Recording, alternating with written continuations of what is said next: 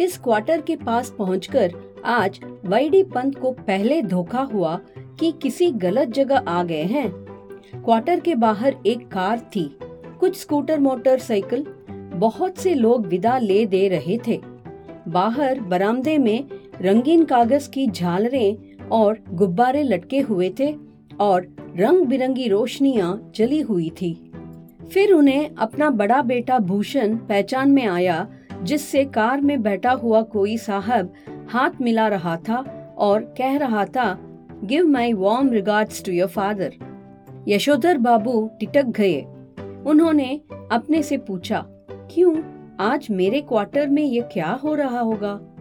उसका जवाब भी उन्होंने अपने को दिया, जो करते होंगे ये लौंडे मोंडे इनकी माया यही जाने। अब यशोधर बाबू का ध्यान इस ओर गया कि उनकी पत्नी और उनकी बेटी भी कुछ मेम साबों को विदा करते हुए बरामदे में खड़ी हैं। लड़की जीन और बगैर बाह का टॉप पहने हैं यशोधर बाबू उससे कई मर्तबा कह चुके हैं कि तुम्हारी यह पतलून और सैंडो बनने वाली ड्रेस मुझे तो समहाउ इम्प्रॉपर मालूम होती है लेकिन वह भी जिद्दी ऐसी है कि इसे ही पहनती है और पत्नी भी उसी की तरफदारी करती है। कहती है, वह सिर पर पल्लू वल्लू मैंने कर लिया बहुत, तुम्हारे कहने पर। समझे? मेरी बेटी वही करेगी जो दुनिया कर रही है। पुत्री का पक्ष लेने वाली यह पत्नी इस समय होठों पर लाली और बालों पर खिजाब लगाए हुए थी, जबकि ये दोनों ही चीज़ें आप कुछ भी कहिए। यशोधर बाबू को समहाउ इम्प्रॉपर ही मालूम होती है। आधुनिक किस्म की अजनबी लोगों की भीड़ देखकर यशोधर बाबू अंधेरे में ही दुबके रहे। उनके बच्चों को इसलिए शिकायत है कि बब्बा तो एलडीसी टाइपों से ही मिक्स करते हैं। जब कार वाले लोग चले गए, तब यशोधर बाबू ने अपने क्वार्टर में कदम रखने का साहस जुटाया। भीतर अब भी पार्टी चल रही थी। उनके पुत्र पुत्रियों के कई मित्र तथा उनके कुछ रिश्तेदार जमा हुए थे। उनके बड़े बेटे ने झिड़की सी सुनाई, बब्बा, आप भी हद करते हैं। सिल्वर वेडिंग के दिन साढ़े आठ बजे घर पहुँचे हैं। अभी तक मेरे बॉस आपकी राह देख रहे थे। हम लोगों के यहाँ सिल्वर वेडिंग कब से होने लगी है? यशोधर बाबू ने शर्मीली हँसी हंस दी। जब से तुम्हारा बेटा डेढ़ हज़ार माहवार कमाने लगा, तब से। यह टिप्पणी थी चंद्रदत्त तिवारी की, जो इसी साल एसएएस पास हुआ है और दूर के रिश्ते से यशोधर बाबू का भांजा लगता है। यशोधर बाबू को अपने बेटों से तमाम तरह की शिकायतें हैं, लेकिन कुल मिलाकर उन्हें यह अच्छा लगता है कि लोग बाग उन्हें ईर्ष्या का पात्र समझते हैं।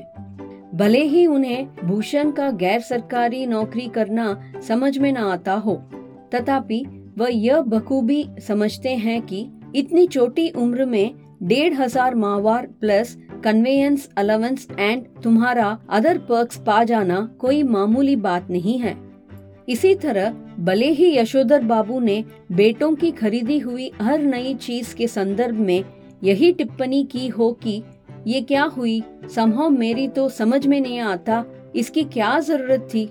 तथापि, उन्हें कहीं इस बात से थोड़ी खुशी भी होती है कि इस चीज़ के आ जाने से उन्हें नए दौर के, निश्चय ही गलत, मानकों के अनुसार बड़ा आदमी मान लिया जा रहा है। मिसाल के लिए, जब बेटों ने गैस का चूल्हा जुटाया, तब यशोधर बाबू ने उसका विरोध किया और आज भी वह यही कहते हैं कि इस पर बनी रोटी मुझे तो संभव रोटी जैसी लगती नहीं। तथापि, वह जानते हैं, गैस न होने पर वह इस नगर में चपरासी श्रेणी के मान लिए जाते। इसी तरह फ्रिज के संदर्भ में आज भी यशोधर बाबू यही कहते हैं कि मेरी समझ में आज तक यह नहीं आया कि इसका फ़ायदा क्या है। बासी खाना खाना अच्छी आदत नहीं ठहरी। और यह ठहरा इसी काम का कि सुबह बना के रख दिया और शाम को खाया। इसमें रखा हुआ पानी भी मेरे मन तो आता नहीं, गला पकड़ लेता है। कहते हैं, मगर इस बात से संतुष्ट होते हैं कि घर आए साधारण हैसियत वाले मेहमान इस फ्रिज का पानी पीकर अपने को धन्य अनुभव करते हैं। अपनी सिल्वर वेडिंग की यह भव्य पार्टी भी यशोधर बाबू को संभव इम्प्रॉपर ही लगी। तथापि उन्हें इस बात से संतोष हुआ कि जिस अनाथ यशोदर के जन्मदिन पर कभी लड्डू नहीं आए, जिसने अपना विवाह भी कोऑपरेटिव से दो चार हज़ार कर्जा निकाल कर किया, बगैर किसी खास धूमधाम के, उसके विवाह की पच्चीसवीं वर्षगांठ पर केक, चार तरह की मिठाई, चार तरह की नमकीन, फल, कोल्ड ड्रिंक्स, चाय, सब कुछ मौजूद है। गिरीश बोला, मुझे आज सुबह बैठे बैठे याद आया कि आपकी शादी 6 फरवरी सन सैतालीस को हुई थी और इस हिसाब से आज उसे 25 साल पूरे हो गए हैं। मैंने आपके दफ्तर फ़ोन किया, लेकिन शायद आपका फ़ोन खराब था। तब मैंने भूषण को फ़ोन किया। भूषण ने कहा, शाम को आ जाइए, पार्टी करते हैं। मैं अपने बॉस को भी बुला लूँगा इसी बहाने। गिरीश यशोधर बाबू की पत्नी का चचेरा भाई है। बड़ी कंपनी में मार्केटिंग मैनेजर है और इसकी सहायता से ही यशोधर बाबू के बेटे को अपना यह संपन्न साला संभव भयंकर ओचाट यानी ओचेपन का धनी मालूम होता है। उन्हें लगता है कि इसी ने भूषण को बिगाड़ दिया है। कभी कहते हैं ऐसा तो पत्नी बरस पड़ती है। ज़िंदगी बना दी तुम्हारे सेकेंड क्लास बीए बेटे की, कहते हो बिगाड़ दिया। भूषण ने अपने मित्रों, सहयोगियों का यशोधर बाबू से परिचय कराना शुरू किया। उनकी many happy returns of the day का थैंक यू कहकर जवाब देते हुए जिन लोगों का नाम पहले बता दिया गया हो उनकी ओर Y D Pant home ministry Bhushan father कहकर स्वयं हाथ बढ़ाते हुए यशोधर बाबू ने हर चंद यह जताने की कोशिश की कि भले ही वह संस्कारी कुमाऊनी हैं, तथापि विलायती रीति रिवाज से भी भली भांति परिचित हैं। किशनदा कहा करते थे कि आना सब कुछ चाहिए। सीखना हरेक की बात ठहरी, लेकिन अपनी चोड़नी नहीं हुई। टाई सूट पहनना आना चाहिए, लेकिन धोती कुर्ता अपनी पोशाक है, यह नहीं भूलना चाहिए। अब बच्चों ने एक और विलायती परंपरा के लिए आग्रह किया। यशोधर बाबू अपनी पत्नी के साथ केक काटे। घर वाली पहले थोड़ा शर्माई, लेकिन जब बेटी ने हाथ खींचा तब उसे केक के पीछे जा खड़ी होने में कोई हिचक नहीं हुई। वहीं से उसने पति को भी पुकारा। यशोधर बाबू को केक काटना बचकानी बात मालूम हुई। बेटी उन्हें लगभग खींच कर ले गई। यशोधर बाबू ने कहा somehow I don't like all this लेकिन एनीवे anyway, उन्होंने केक काट ही दिया। गिरीश ने उनकी यह अनमनी किंतु संतुष्ट छवि कैमरे में कैद कर ली।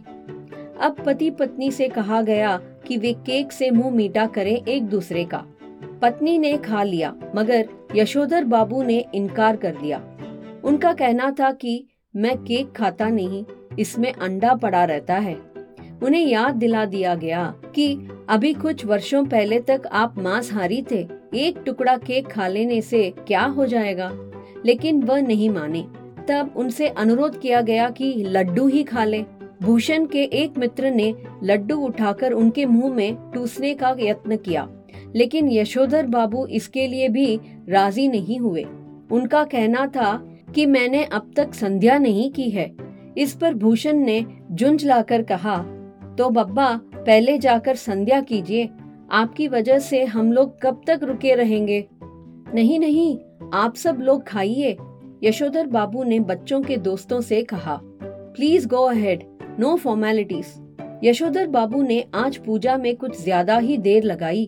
इतनी देर की ज़्यादातर मेहमान उठकर चले जाएँ। उनकी पत्नी, उनके बच्चे बारी बारी से आकर झांकते रहे और कहते रहे, जल्दी कीजिए, मेहमान लोग जा रहे हैं। शाम की पंद्रह मिनट की पूजा को लगभग पच्चीस मिनट तक खींचने के बाद भी जब बैठक से मेहमानों की आवाज़ें आती सुनाई दी, तब यशोधर बाबू पजासन साध कर ध्यान लगाने बैठ गए। वह चाहते थे कि उन्हें प्रकाश का एक नीला बिंदु दिखाई दे, मगर उन्हें किशनदा दिखाई दे रहे थे। यशोधर बाबू किशनदा से पूछ रहे थे कि, जो हुआ होगा से आप कैसे मर गए? किशनदा कह रहे थे कि, भाऊ, सभी जन इसी जो हुआ होगा से मरते हैं। गृहस्थ हो, ब्रह्मचारी हो, अमीर हो, गरीब हो, मरते जो हुआ होगा से ही है। हाँ हाँ। शुरू में और आखिर में।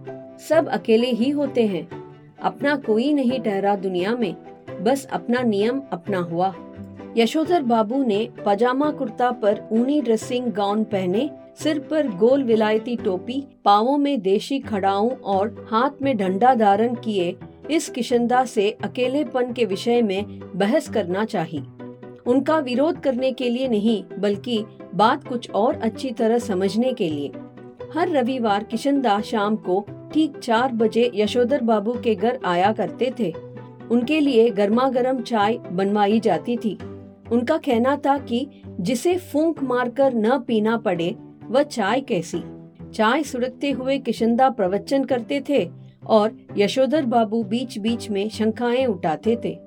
यशोधर बाबू को लगता है कि किशनदा आज भी मेरा मार्गदर्शन कर सकेंगे और बता सकेंगे कि मेरे बीवी बच्चे जो कुछ भी कर रहे हैं, उसके विषय में मेरा रवैया क्या होना चाहिए। लेकिन किशनदा तो वही अकेलेपन का खटराग अलापने पर आमादा से मालूम होते हैं। कैसी बीवी, कहाँ के बच्चे, यह सब माया ठहरी और यह जो भूषण आज इतना उछल रहा है, वह भी किसी दिन इतना ही अकेला और असहाय अनुभव करेगा जितना कि आज तू कर रहा है। यशोधर बाबू बात आगे बढ़ाते, लेकिन उनकी घरवाली उन्हें झिड़कते हुए आ पहुँची कि क्या आज पूजा में ही बैठे रहोगे? यशोधर बाबू आसन से उठे और उन्होंने दबे स्वर में पूछा, मेहमान गए? पत्नी ने बताया, कुछ गए हैं, कुछ हैं। उन्होंने जानना चाहा कि कौन कौन है। आश्वस्त होने पर कि सभी रिश्तेदार ही हैं, वह उसी लाल गमछे में बैठक में चले गए, जिसे पहनकर वह संध्या करने बैठे थे। यह गमछा पहनने की आदत भी उन्हें किशनदा से विरासत में मिली है, और उनके बच्चे इसके सख्त खिलाफ हैं। Everybody gone party over Yashodhar Babu ने मुस्कुराकर अपनी बेटी से पूछा, अब गोया गमछा पहने रखा जा सकता है? उनकी बेटी जल्लाई। लोग चले गए। इसका मतलब यह थोड़ी है कि आप गमछा पहनकर बैठक में आ जाएँ। बब्बा यू आर दी लिमिट बेटी, हमें जिसमें सज आएगी, वही करेंगे ना? तुम्हारी तरह जीन पहनकर हमें तो सज आती नहीं। यशोधर बाबू की दृष्टि मेज पर रखी कुछ पैकेटों पर पड़ी। बोले, ये कौन भूले जा रहा है? भूषण बोला, आपके लिए प्रेजेंट है, खोलिए ना। अह इस उम्र में क्या हो रहा है? प्रेजेंट वेसेंट तुम खोलो, तुम ही इस्तेमाल करो। कहकर शर्मीली हँसी हंसे। भूषण सबसे बड़ा पैकेट उठाकर उसे खोलते हुए बोला, इसे तो ले लीजिए। यह मैं आपके लिए लाया हूँ। ऊनी ड्रेसिंग गॉन है। आप सवेरे जब दूध लेने जाते हैं बब्बा, फटा पुलोवर पहन के चले जाते हैं, जो बहुत ही बुरा लगता है। आप इसे पहन के जाया कीजिए। बेटी पिता का पैजामा कुर्ता उठा लाई कि इसे पहनकर गौन पहने। थोड़ा सा नानुच करने के बाद यशोधर जी ने इस आग्रह की रक्षा की। गौन का सैश कसते हुए उन्होंने कहा अच्छा तो ये ठहरा ड्रेसिंग गौन। उन्होंने कहा और उनकी आँखों की कोर में जरा सी नमी चमक गई।